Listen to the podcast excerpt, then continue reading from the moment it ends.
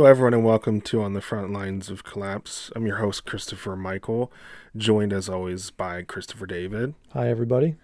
And today we're going to be talking about the freight train that derailed outside of Palestine, Ohio on February 3rd. So let's get into it. So if you haven't looked on the news or you haven't had anyone tell you about it on social media, there was a train that derailed in Palestine, Ohio, that was carrying dangerous chemicals, including vinyl chloride. It wasn't a major story when it first happened, even though it was a pretty big derailment, something like 21 or 50 cars or something like that. The main problem, though, is the chemicals and the burning. There was supposedly an explosion after the derailment, and then it burned for 3 days. And then they did another burn-off explosion to get rid of the rest of the chemicals, because apparently that's the only way that they can deal with them in this situation, which is kind of crazy. It really is, and you got to wonder the masterminds behind deciding that. And, you know, if it gets into the stream, obviously there's not a whole lot you can do apart from stopping it from getting any further downstream, which they do have materials to be able to go across the stream and at least get the stuff that's on the top, but anything that mixes into the water is going to continue polluting downstream. But it's just amazing that that's the avenue that they wanted to go down. I don't know anything about chemical engineering or any of that type of stuff, but I don't know why the first answer is burn it. They did a 1 mile radius evacuation, but people even up to 10 miles away were smelling the chlorine that was burning. Sure, yeah. In this, there was an absolutely heartbreaking video that I saw on Twitter this morning of a lady 10 miles away from the radius of the derailment. All of her chickens were dead. We've seen other videos of fish in ponds in streams and rivers that are dead in the surrounding area. We have no idea about the animals that live in the forest. You know, there could be deer that are dead all over the place or bears that are dead. And they're just giving scant information. They're not telling even the people that live in the area enough about what's going on. And so it just really begs the question of, does this come from, because we talk about, is this a major plan of the parasitic elites? I don't think so. I think it comes down to incompetence. It's exactly what happened in Jackson, Mississippi, when you had the managerial class not doing their fucking jobs, because they want to save as much money as possible, or they want to accrue as much money as possible, and that means cutting corners. Mm-hmm. So you don't have routine maintenance, making sure that these trains work, or in the case of Jackson, you don't have pipes that are working properly and pumps working efficiently to pump water where it needs to be. This is just all part of the systemic collapse that you have people that have existed in government and the political establishment for decades and never once having to do their job efficiently. Oh, absolutely. And you can see it in this one, because about 48 hours after the National Transportation Safety Board released their preliminary findings indicating that the derailment was caused by a mechanical issue on one of the car's axles. So this is obviously being chalked up to incompetence, either on behalf of the inspectors, the operators of the train, the company that owns the train. And then I want to specifically say the train was not equipped with electronically controlled pneumatic brakes, and a former Federal Railroad Administration official claimed that would have mitigated the severity of this accident. Mm-hmm. Here's the kicker. In 2017, Norfolk Southern, which is the company that owns this freight line, had successfully lobbied to repeal the regulations requiring the use of such brakes on trains carrying hazardous materials. So what does that successfully lobbying mean? It means paid off politicians. So an act of greed caused the death of these animals, caused the permanent pollution of these water systems. It's going to take quite a long time to get that out of the stream bed. And we have no idea how long it could take. What people are saying on social media, they're saying this is the Chernobyl of Ohio. Absolutely. And it's not just affecting Ohio, mm-hmm. because it's right on the border of Ohio and Pennsylvania. It's going to affect wherever the wind is blowing, that plume of toxic material. Yeah, absolutely. And then it's also close to the Ohio River, mm-hmm. which is where 30 million Americans get their water from. Mm-hmm. And there's indications that there is some contamination of the river. And there's no way in hell that those outdated water treatment plants are going to be able to handle that type of chemical contamination. And honestly, at this point, how can we trust the government to tell us what is actually happening with the chemicals in the water? Because the EPA is saying, oh, no, this is fine. We're seeing normal levels of this in the air and mm-hmm. this in the water. But, you know, these were also the people that forced the vaccinations. They forced the children to leave schools, which has dramatically decreased the scores for schools all across the country. Children are suffering because of that. So how are we supposed to trust the EPA to give us the correct factual information? Well, then that leads into the Secretary of Transportation. What was he saying? This one kind of pisses me off, and I'm going to play the clip just so you can hear exactly what he was talking about. But he did have a little. I went on his official Twitter for the Secretary of Transportation, and he had a little clip, but it was all very government jargon. It was not giving any specific information. It was very like thoughts and prayers are with the people of mm-hmm. Palestine, Ohio. Fuck off. You know, they don't need the thoughts and prayers. They need people that are in authority to do what they're actually being overpaid to do. Yes. To pay attention to things and to keep safety at the forefront of their thoughts, which they're not.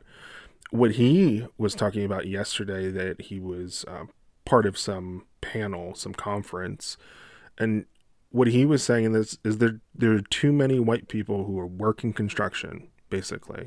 In his own words, this is the Secretary of Transportation, Pete Buttigieg. To work with your contractors, to work with your community colleges on building a workforce that reflects the community.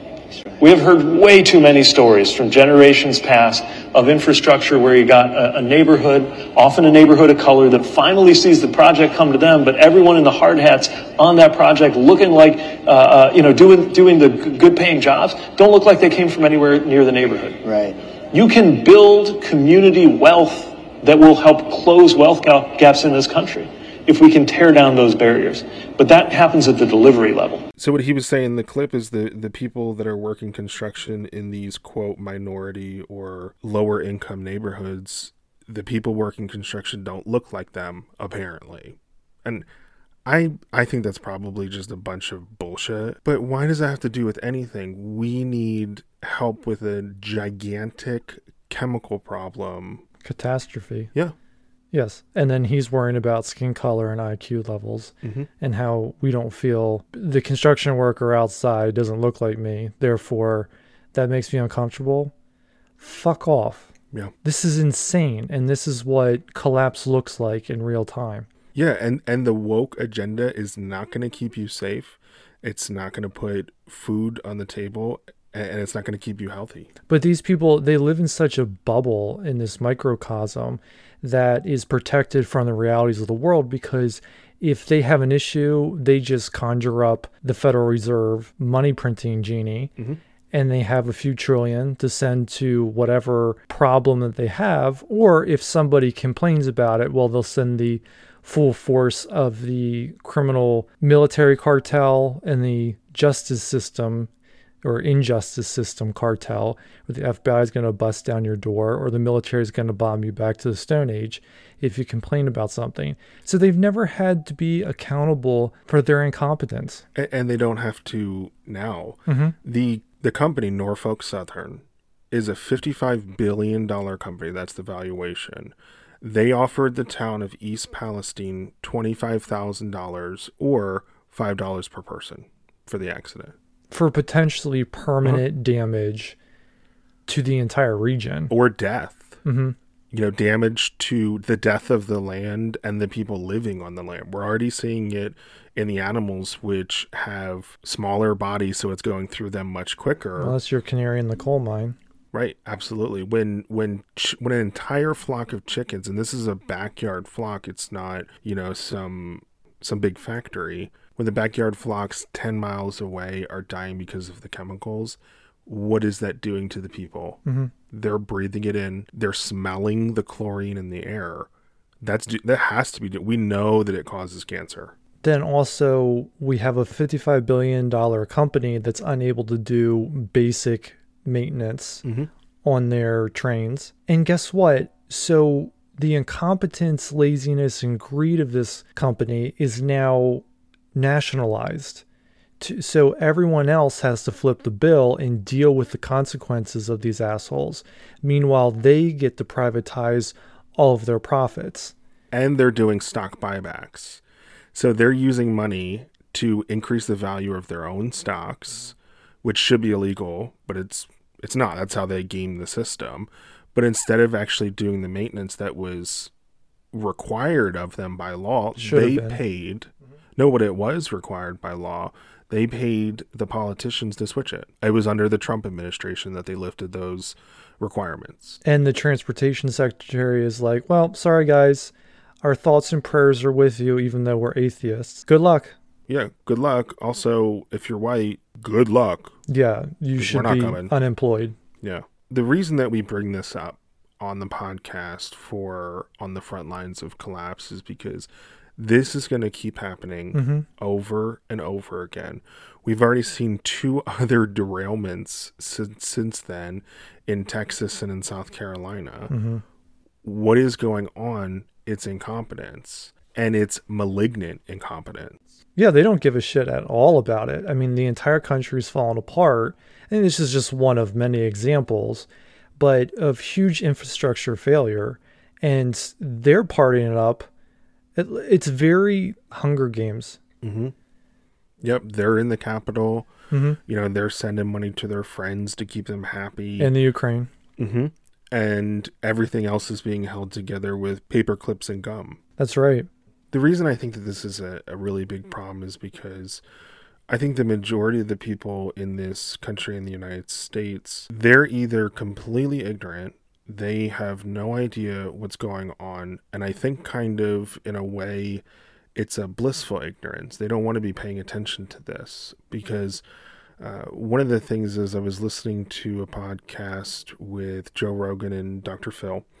And they were saying that 54% of the population is reading or is unable to read even at the basic level. That's 130 million Americans. Mm-hmm. That's terrifying. It's catastrophic, I think. What it also is that is what is keeping these people in power.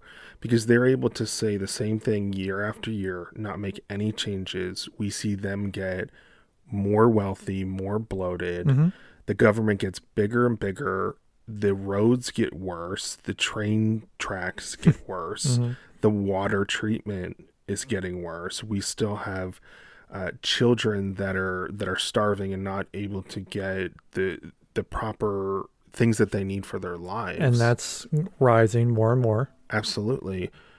But everyone is just walking around acting as if everything's normal. And you're saying that this is the zombification? Yeah, I think this is the zombification of America that, we're so darn worried about all these different things. That do not matter. That don't matter. And I think that a lot of people right now are under this hypnosis, this spell that it's going to get better. We just need to vote the right people in. Mm-hmm. I don't think so. I think we need to be worried about the stuff that is directly affecting us and where we are around us. So we need to bring it in, make it smaller. I'd also want to say that I think people are, because of the psychosis, it's just crisis after crisis after crisis. On weather.com app this morning, it was talking about a new super virus that's going to kill us all. A few days ago, we were having balloons being dropped on us from China, and now they're UFOs potentially. And it's just the sky is literally falling. Every single day, it's a new catastrophic incident of irrelevance. Mm-hmm.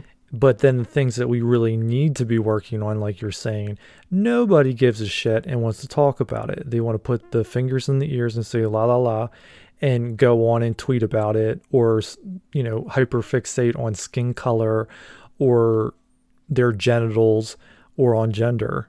It's absurd. Yeah, it absolutely is. But that's exactly what they, the parasitic elites, want. Because we're not going to be paying attention to what they're doing. Mm-hmm. It's, you know, they're behind the curtain. Don't pay attention to, you know, what's going on behind the curtain. But people aren't realizing that it is going to affect them. If it hasn't already, it is going to affect them, and it's going to be soon. Well, we'll see more and more of the breakdown in infrastructure, and that can be from local municipalities and their water treatment and sewage treatment plants, you know, not working or having just to go offline for a while until they find parts, all the way to possibly, you know, towns and cities going without electricity for a while with rolling blackouts. They threatened that back in the fall. We fortunately haven't seen that for many people. So, you know, that's to be continued. And it could have been another scare tactic too. I think they want to keep us confused and stupid and mm-hmm. mad at each other. Yeah, and they're doing a great job at it. And to be honest with you, even if everybody, all the citizens collectively were rising up and saying, this is bullshit, we demand you to do X, Y, Z, they don't have the competency in the managerial class to do their job or to do any type of actual work. Amen. They don't have the intelligence for that. So they're going to keep looting and keep everyone else mm-hmm. occupied with, you know, the next shiny UFO.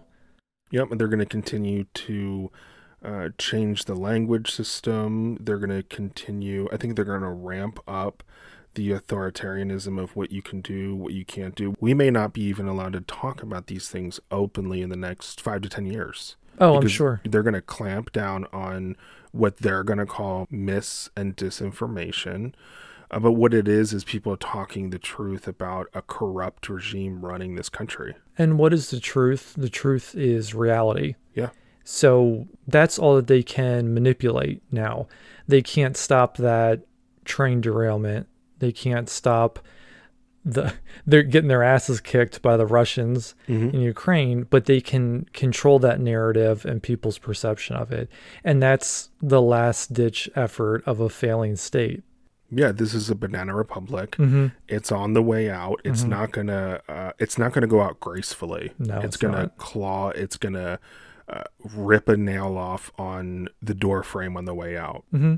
And that's one of the things that I write about, and I posted a little article about that in the forum with Finding Home series.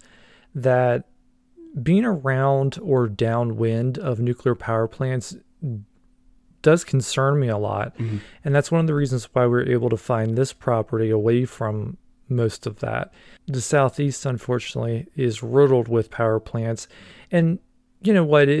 Chances are they're not going to have any issues. But, you know, this is a really good example of incompetence leading to a huge crisis. Mm-hmm. in a regional area. So with the nuclear power plants, it just concerns me because they have all of those spent fuel rods, nuclear fuel, kept on site. There's no collective place that they can go and put it. They keep it on site. A lot of these places are near large river systems.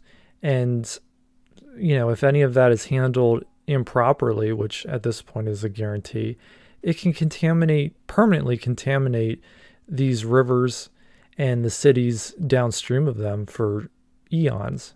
Absolutely. When you look at the train derailment near the Ohio River, where 30 million people, like we said, get their water, mm-hmm. there was 1 million pounds of vinyl chloride in those trains. And that didn't just vanish. Right. It's in the soil. It was burned into the air. It's going to get into the water.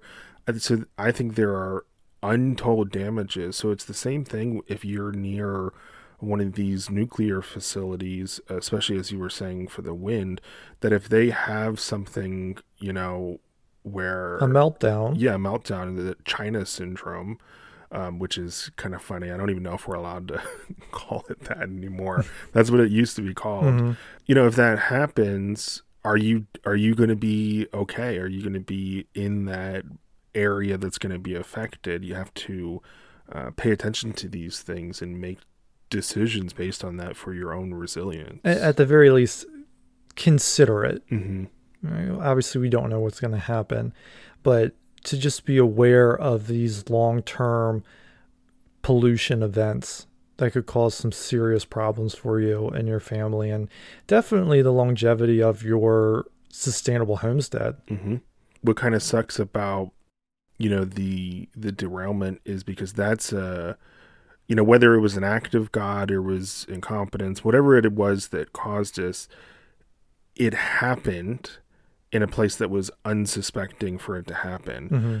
If I lived near that area within 10, 20, maybe even 50 miles, I would really be considering moving if you're able to, because we don't know what the long-term effects of that is going to be. And this is so interesting, like how you bring that up, because it's so complex. And when you have the Secretary of Transportation saying that our thoughts and prayers are with, and that's it, mm-hmm. It just shows how ignorant and mentally challenged these people are, because you're talking about moving. Well, instantaneously, their home values plummeted. Oh, gone. There was actually someone I saw on Twitter. They were saying, you know, if you're thinking about it, you need to do it now, because it could be actually past time that no one would want to buy it. Absolutely. You know, it's just devastating. It's horrible. Yeah. Because a lot of people's net worth is based on their house. Absolutely. And their property, you know, and it's horrible. And it really irritates me to see that. Oh, well, good luck, guys. Yeah. Here's a couple bucks. Have a sandwich. Yeah. Disgusting. Yeah. And I just think that we're going to see a lot more of this, and it's horrific. And that's why we're trying to encourage folks to think about these things and, you know, the unexpected, and to plan accordingly if they're able to. Yeah. And this is what it looks like to collapse in real time. That brings up an excellent point. Here in Appalachia, we're seeing this firsthand for us. And one of those things we've seen in articles, Zero Hedge, where they talk about how the countries that are poorer and further out from the center of power start falling. And we see that with Peru and Sri Lanka and Pakistan. But that also works for the micro picture in the United States, and Appalachia is more or less a backwater. I'm not trying to say that derogatorily, but it is. It's poor. So we're seeing in our local area things happening that may not be occurring in more affluent areas, but it's something to consider. And the drug cartels around here are actually up in the ante with killing people. So we've actually had 6 murders in our area, and a woman was shot point blank in a boat ramp down the street from us. Woman probably not within 2 miles of us. Right. She was shot point blank by a drug dealer and left in the parking lot until first responders found her very dead. Mm-hmm. It just shows a breakdown of the society, of the bigger society, that we see that this is increasing. Yes. And we're rural. We're very, probably as rural as you can get. Very. And we're dealing with this here. Mm-hmm. Yeah. So the drug cartels are having some stresses on them. And for 6 people in this fairly remote area to wind up dead, and it's all drug related, fortunately. If they could just keep it amongst themselves, that would be awesome. But I know that won't always be the case. And it's really important to work on your personal security in times like these. Yeah. And it shows, as you were talking about, the places that are on the periphery, they're going to start falling first.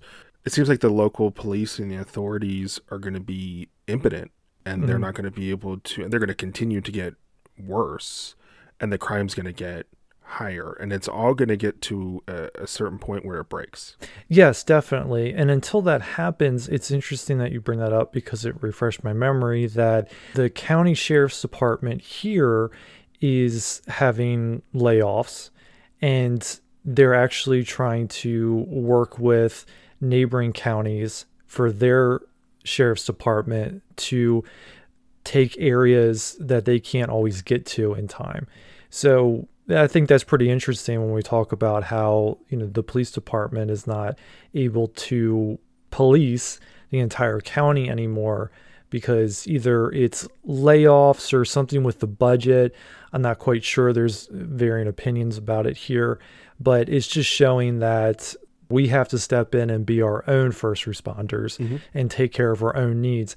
When that happens, I do see a burst of light mm-hmm. being sprung out from the abyss, because that's going to make the drug dealers go extinct fairly quickly. Yeah.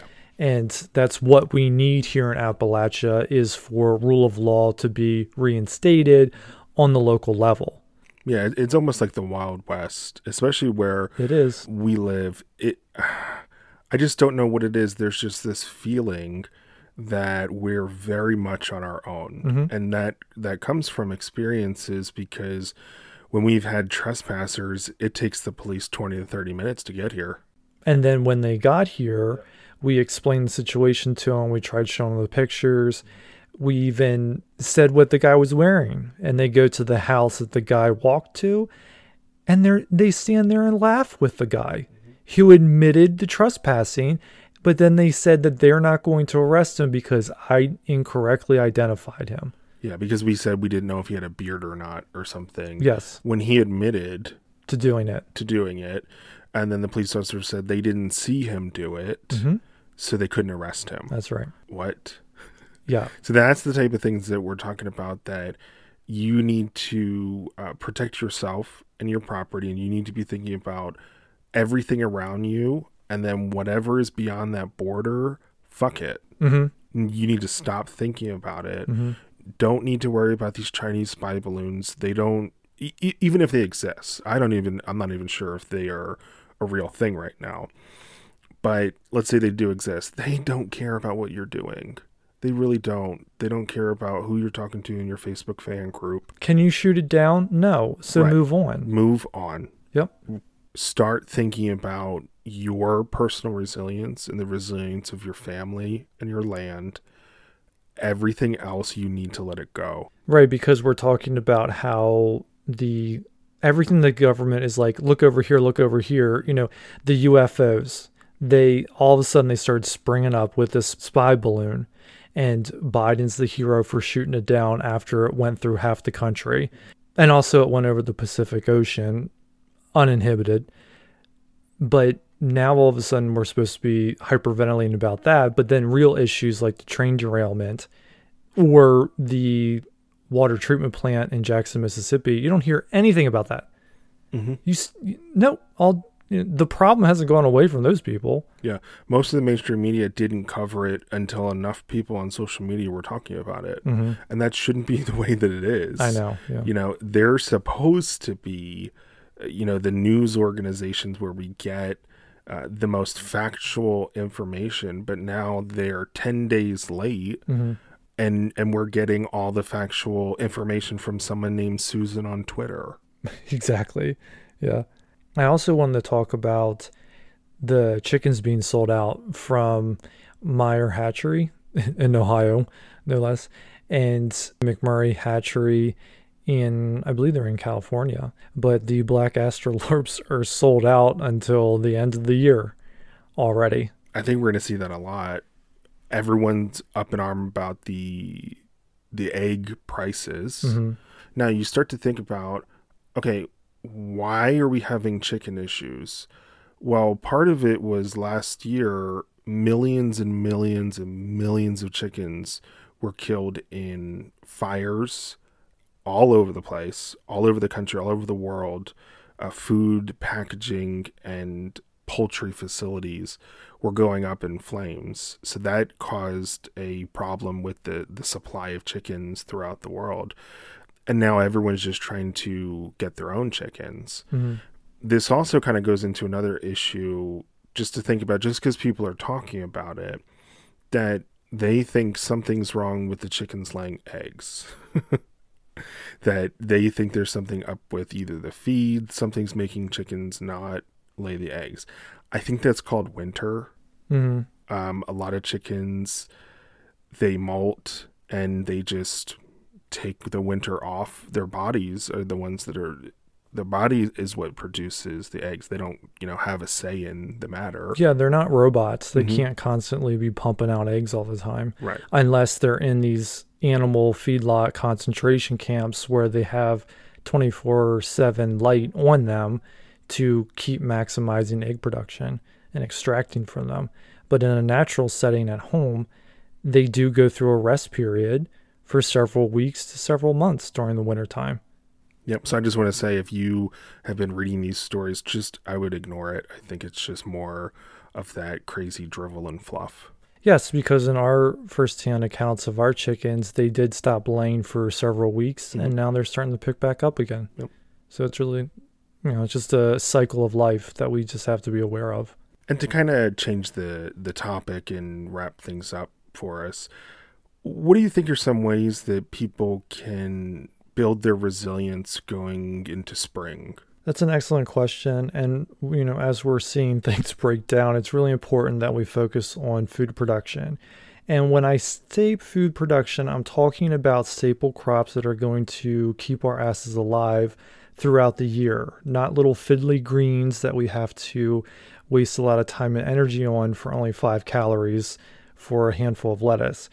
These staples are carrots, peas, green beans, wheat, potatoes, sweet potatoes, parsnips, burdock, a lot of root crops.